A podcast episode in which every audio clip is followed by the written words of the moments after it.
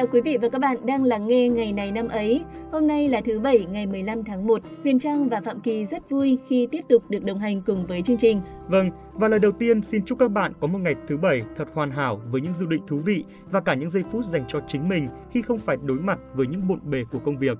Tết sắp đến rồi, đừng để bản thân cảm thấy quá mệt mỏi trong những ngày cuối năm này. Hãy giữ gìn sức khỏe thật tốt để cùng chào đón một mùa xuân mới với nhiều hy vọng mới quý vị nhé. Và như thường lệ, thay mặt cho ban biên tập chương trình, xin chúc quý vị và các bạn có sinh nhật trong ngày hôm nay sẽ có một ngày sinh nhật thật ấm áp, vui vẻ. Hôm nay là ngày đặc biệt của bạn, bởi vậy hãy dành cho chính bản thân mình những ưu ái đặc biệt nhất. Sang tuổi mới, hãy luôn lạc quan, rạng rỡ để chinh phục từng mục tiêu của mình. Vâng, trên con đường của các bạn đi chắc chắn sẽ có những đoạn gập ghềnh, uốn khúc hoặc cũng sẽ có những chướng ngại vật. Điều đó là không tránh khỏi nên chúng ta chỉ có một cách đó là vượt qua. Và sức mạnh để vượt qua những điều đó chính là sự lạc quan và tự tin vào chính bản thân mình.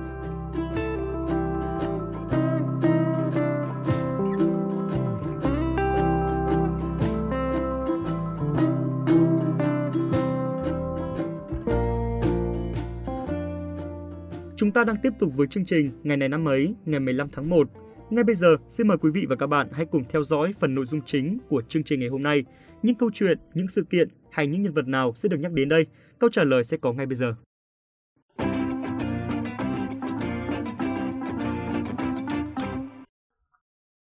Vâng, mở đầu sẽ là những thông tin về lịch sử Việt Nam.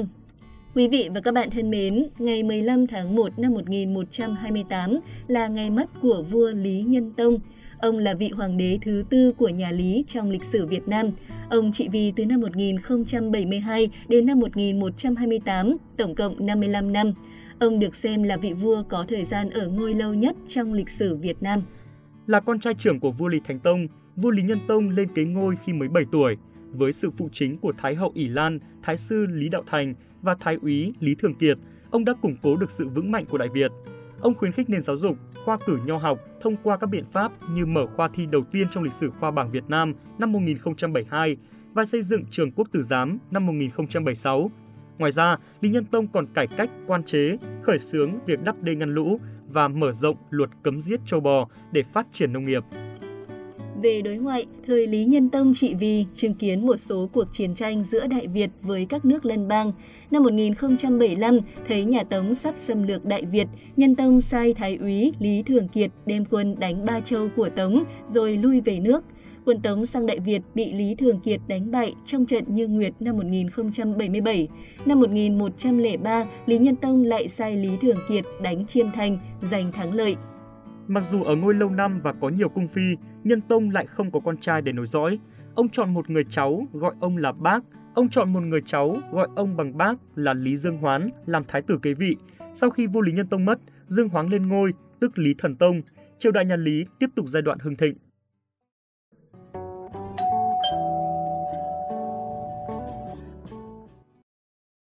Trên đây là thông tin trong nước duy nhất. Sau đây mời quý vị và các bạn cùng đến với những thông tin trên thế giới. Quý vị và các bạn thân mến, nhà hoạt động dân quyền người Mỹ gốc Phi Martin Luther King sinh ngày 15 tháng 1 năm 1929. Ông là một trong những nhà hoạt động nhân quyền có tầm ảnh hưởng lớn nhất nước Mỹ. Trong suốt cuộc đời mình, ông King đã đấu tranh vì lý tưởng và ghi dấu ấn đặc biệt vào lịch sử nhân loại. Ông là chủ nhân của giải Nobel Hòa bình năm 1964. Năm 1963, tại cuộc tuần hành chống phân biệt chủng tộc được coi là lớn nhất trong lịch sử nước Mỹ, Martin Luther King đã đọc bài diễn văn Tôi có một ước mơ với tất cả sự say mê và nhiệt huyết. Ông truyền cảm hứng không chỉ cho 250.000 người có mặt tại đài tưởng niệm Lincoln ở Washington, mà cả hàng triệu người trên toàn thế giới đã và đang đấu tranh cho nhân quyền. Hai vấn đề chính mà bài diễn văn đề cập là quyền được làm việc và quyền tự do, bình đẳng của con người, đặc biệt là người da màu, tầng lớp bị phân biệt đối xử và chịu nhiều bất công. Diễn văn gây chấn động dư luận của King ngay lập tức phát huy được tác dụng. Chưa đầy một năm sau, ngày 2 tháng 7 năm 1964, Tổng thống Mỹ Johnson ký ban hành luật nhân quyền, chính thức công nhận tự do bình đẳng của con người là những quyền cơ bản được pháp luật bảo vệ.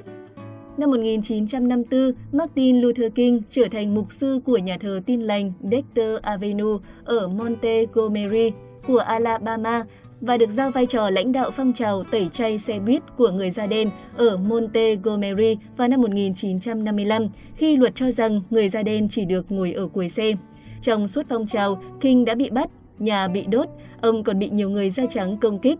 Cuối cùng, cuộc tẩy chay kéo dài 382 ngày đã khiến Tòa án tối cao Mỹ phải bãi bỏ sự phân biệt chủng tộc trên xe buýt. Năm 1957, ông được bầu làm chủ tịch Hội nghị lãnh đạo cơ đốc miền Nam, một tổ chức được thành lập nhằm liên kết các phong trào đấu tranh chống nạn kỳ thị. Trong giai đoạn 12 năm, từ năm 1957 đến năm 1968, Kinh đã đi nhiều nơi, thực hiện hơn 2.500 bài diễn thuyết để truyền cảm hứng và niềm tin cho cộng đồng. Ông xuất hiện ở bất cứ nơi nào có bất công, chống đối và bạo động. Năm 1963, Kinh bị bắt khi tham gia lãnh đạo phong trào chống phân biệt chủng tộc có quy mô lớn tại Birmingham. Sau khi ra tù, ông lại tiếp tục tham gia vào các cuộc diễu hành rầm rộ đòi nhân quyền tại nhiều nơi trên khắp nước Mỹ và dẫn dắt những chiến dịch đòi quyền bầu cử cho người da màu. Một năm sau, tức năm 1964, Martin Luther King trở thành người trẻ nhất từng giành giải Nobel Hòa Bình khi mới chỉ 35 tuổi. Tối ngày 4 tháng 4 năm 1968, Martin Luther King bị ám sát bằng súng khi đứng trên ban công tầng 2 của khách sạn Lorraine tại Memphis, Tennessee. Trong thời gian này, ông đang lãnh đạo một cuộc tuần hành ủng hộ Liên đoàn Công nhân Vệ sinh của người da màu tại Memphis. Martin Luther King đã không thể qua khỏi và từ trần khi chỉ mới 39 tuổi. Sự ra đi của Martin Luther King dẫn đến hàng loạt cuộc bạo động trên khắp nước Mỹ. Ngày 7 tháng 4 năm 1968, Tổng thống Mỹ lúc đó là Lyndon Johnson tuyên bố để quốc tang cho ông. Lễ tang của Martin Luther King ở Atlanta đã thu hút hàng trăm ngàn người đến dự. Tuy cuộc đời kéo dài vỏn vẹn 39 năm, mục sư Martin Luther King đã kịp để lại cho hậu thế nhiều giá trị đáng trân quý về dân quyền.